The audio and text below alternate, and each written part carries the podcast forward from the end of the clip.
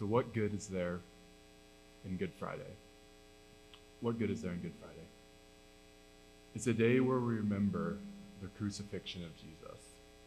This is the most evil event that's ever happened in human history. There's never been someone who is more worthy of praise and honor and glory. It's the sinless Son of God, the one who spoke all things into existence, the creator of the world, who is nonetheless treated with disrespect and hatred. He's despised, rejected, killed, and crucified. And we come together to remember that on Good Friday. Now, it's not uncommon to remember someone's life who lived a great life, but it's a little bit less common to remember someone's death. But what's even more unique is to remember their death as a victory and as a triumph. And yet, as we gather on Good Friday, and as the New Testament writers look at the death of Jesus, they recognize that there's a tragedy in the cross. There's a tragedy in the Son of God being betrayed and crucified and killed. But they also view it as a triumph and as a victory. How is that? Just listen for an example from Galatians 6:14. This is the apostle Paul and this is what he says about the cross. This is how he remembers the crucifixion of Jesus. He says this. He says, "But far be it from me to boast except in the cross of our Lord Jesus Christ, by which the world has been crucified to me and I to the world. Paul says, if I'm going to boast about anything, I'm going to boast in the cross of Christ.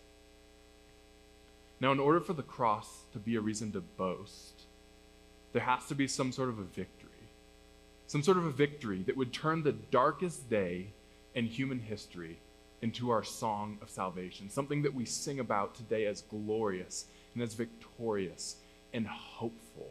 There has to be some sort of a triumph in the cross that would take the darkest day in history and turn it into that song and our boast our pride as Christians. Something that we might even have jewelry on our necks or look at the cross on the wall. This is something that we remind ourselves that is central to the Christian story. So, what victory is there in the cross. Tonight we read John 19 and 18. And I think we find a clear answer in John 19:30, which was the last statement read.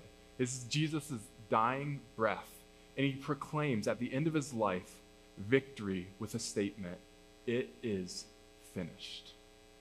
We're going to look at the victory in that statement of Jesus when he says, "It is finished" from the cross before giving up his life. And what's fascinating about this word that Jesus says is it's literally one word. When Jesus says it is finished, in Greek it's just a single word, tetelestai. Tetelestai. It is finished. He proclaims his victory with this word. We're going to go back a couple verses and just look at the three verses that surround this context. John 19, 28 to 19, 30 to see just some of the depths of Jesus' statement here, the depths of his proclamation of victory from the cross. So leading up to it in John 19:28, it says this: that after this, Jesus, knowing that all was now finished, said, to fulfill the scripture, I thirst. So Jesus knows that all is finished, all is coming to an end, and he says in this moment, I thirst. Now, Jesus' crucifixion would have absolutely caused severe dehydration and thirst, especially with the sun beating down on him and all the trials he's gone through. But when he says, I thirst, there's something deeper going on. He's saying this in order, as it says, to fulfill the scripture. Likely, what Jesus is thinking about and meditating on is the promises, the prophecies in the Psalms, the Psalm book of God's people, where it's told there is going to be a Messiah, a Savior, who is going to suffer. And Jesus knows that all those prophecies are leading to this moment. He is the suffering Savior, the suffering Messiah who has been foretold in the scriptures. And it's even told of his suffering and thirst in the Psalms. There's a few Psalms that speak of this. It's possible that Jesus is thinking of Psalm 22, but more likely he's thinking of Psalm 69, 21. This is a possibility. And it says this It says, They gave me poison for food, and for my thirst, they gave me sour wine to drink. For my thirst, they gave me sour wine to drink.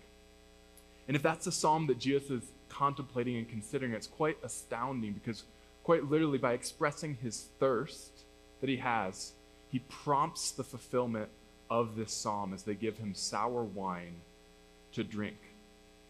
But what we can know as we look at this is that Jesus was not unaware of what was happening. He was self consciously and intentionally going to the cross. It wasn't a mistake, it wasn't a mishap. He didn't just find himself there, Jesus willingly went there. He willingly went as a fulfillment of the scripture to the cross and all the way to the point of death. In John 10, Jesus talks about how no one takes his life from him. John 10 18 says this No one takes it from me, but I lay it down of my own accord. I have authority to lay it down and I have authority to take it up again. Jesus goes to the cross to willingly give up his life in obedience to his Father and in fulfillment of all the scriptures. So it's more accurate to say not just that Jesus is one, fulfilling one or two scriptures, though those scriptures being fulfilled left and right in Jesus' passion and his crucifixion. As you read through the Gospels, and you even heard tonight, Jesus is fulfilling prophecy after prophecy. But it's more accurate to say Jesus is not just fulfilling a few scriptures, but that all of history is culminating in this moment. All the hope of the scriptures are culminating in this moment where Jesus is on the cross. And all of God's plan is culminating here. And Jesus says, knowing that it's fulfilled, I thirst. Verse 29 tells us that a jar full of sour wine stood there. So they put a sponge full of the sour wine on a hyssop branch and held it to his mouth. Earlier, Jesus was offered another wine, which he did not take. As Jesus was going to be crucified, they offered him a wine that was mixed with myrrh and gall. And essentially, what this wine would have done if he would have drinking it is it would have acted as a sedative to numb out some of his pain. But we're told in Matthew 27 34 that when Jesus tasted this wine, he would not drink it. He knew what it was. He knew that that would numb away his pain. And just to consider that for a moment, Jesus going to the cross, fulfilling the scriptures, is not willing to numb out a single ounce of the suffering. Even as it was read tonight, when Jesus is going to the cross, one of his disciples, Simon Peter, tries to defend him and he pulls out his sword. He cuts off the ear of a high priest, and Jesus tells him, Put your sword away.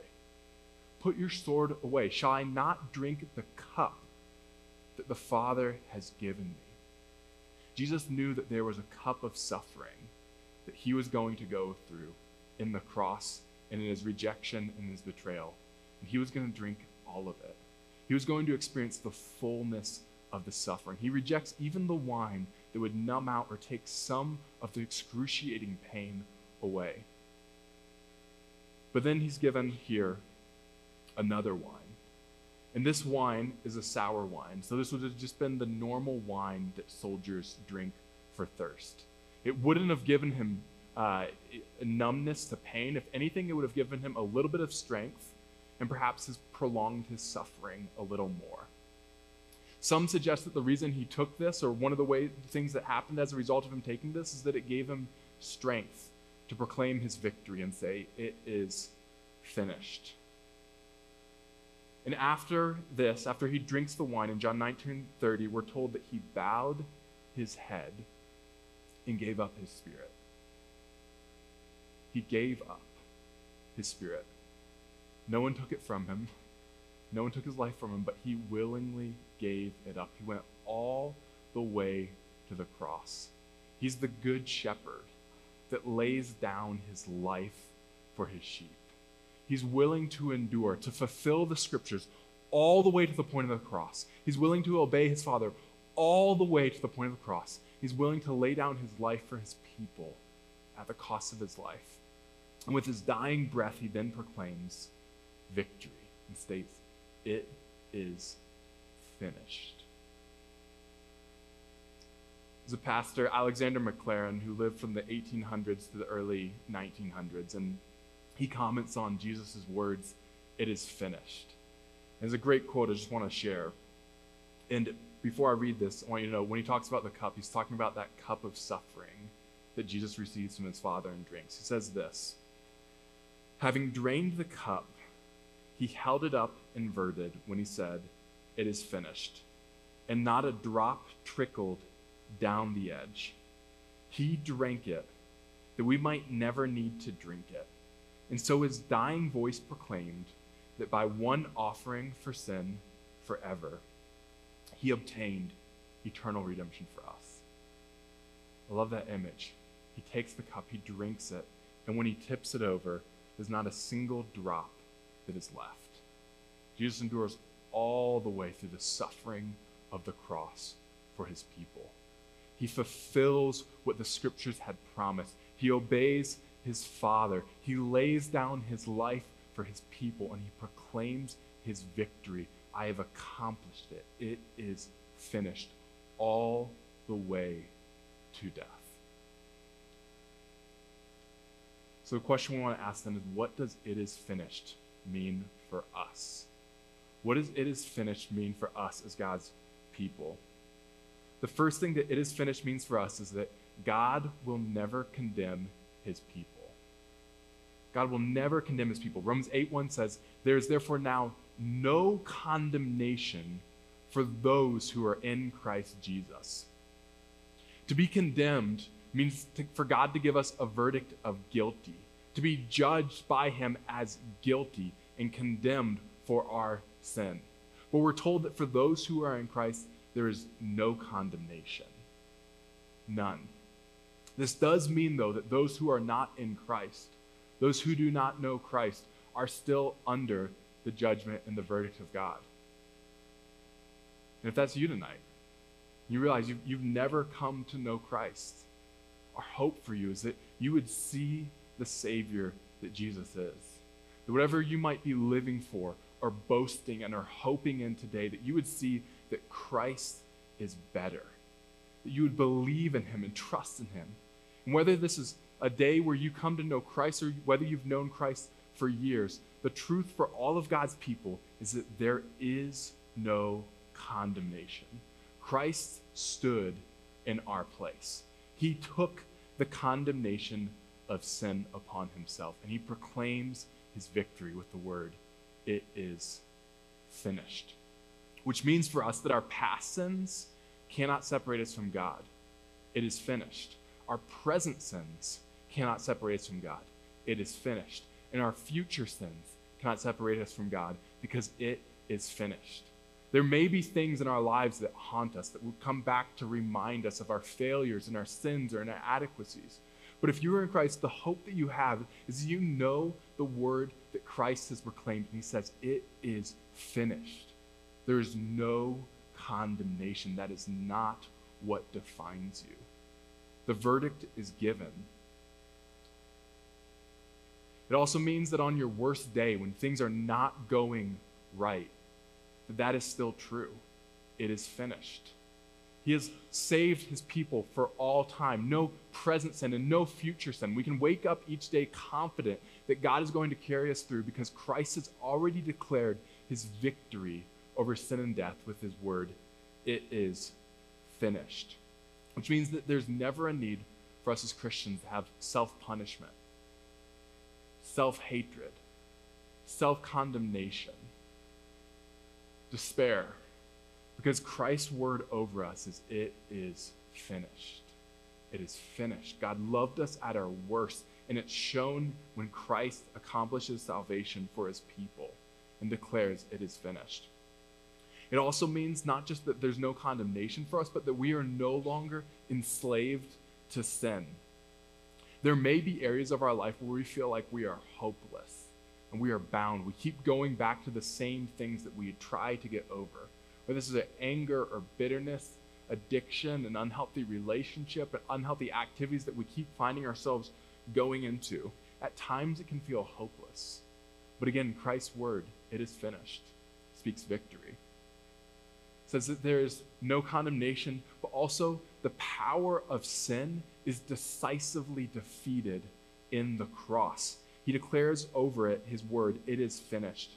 And this is vital for us. Because if we feel like we are identified in our sin and we feel like we are hopeless, we won't be able to make progress. We won't be able to be changed. We won't be able to be transformed. Much of the Christian life is believing what Christ has said. It is finished.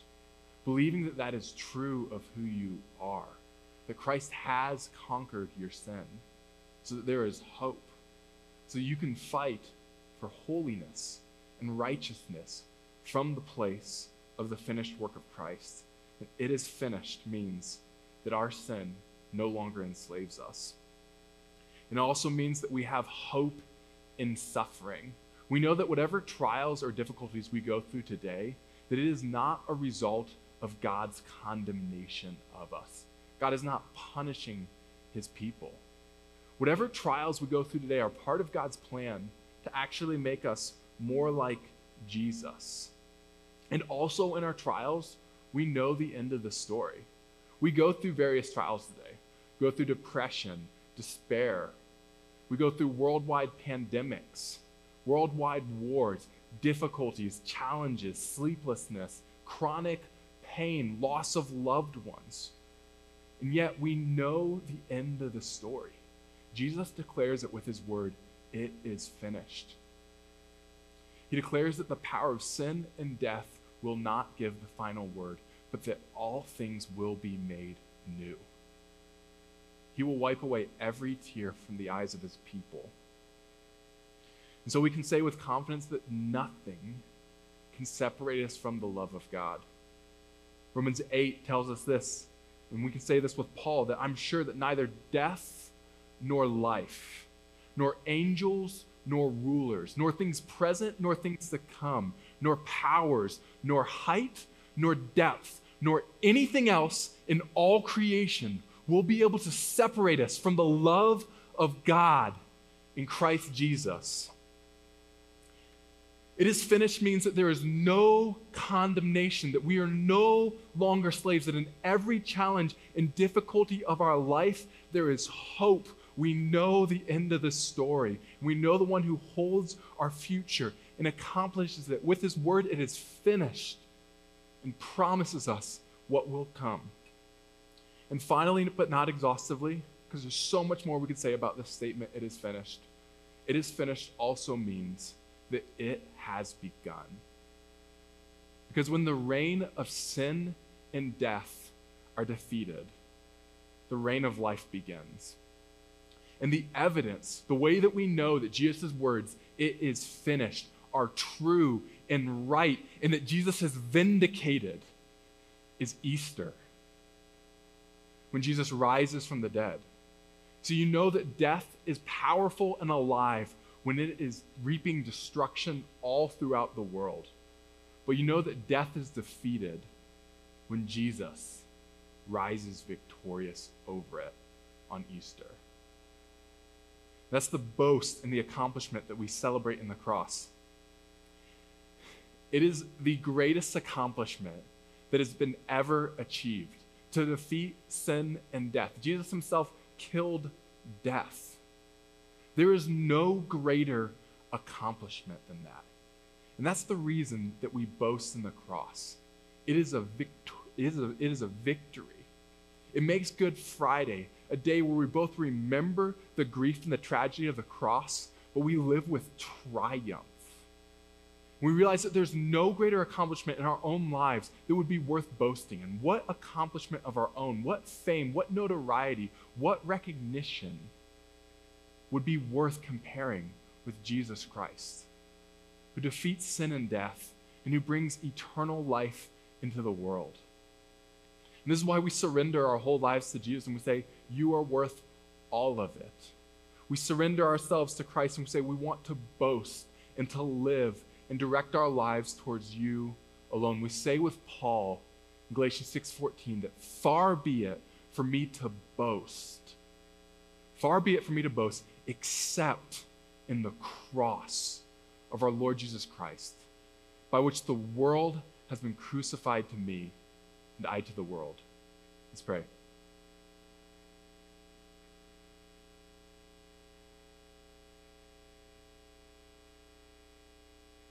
Lord, we thank you for your words. We thank you that Christ has declared his victory, it is finished. And those words spoken 2,000 years ago reign just as true today. And for all eternity will reign true. This is the moment when Christ has killed and defeated sin and death, when it no longer has power, and he ushers in a new reign. Lord, I pray that we would boast in Christ.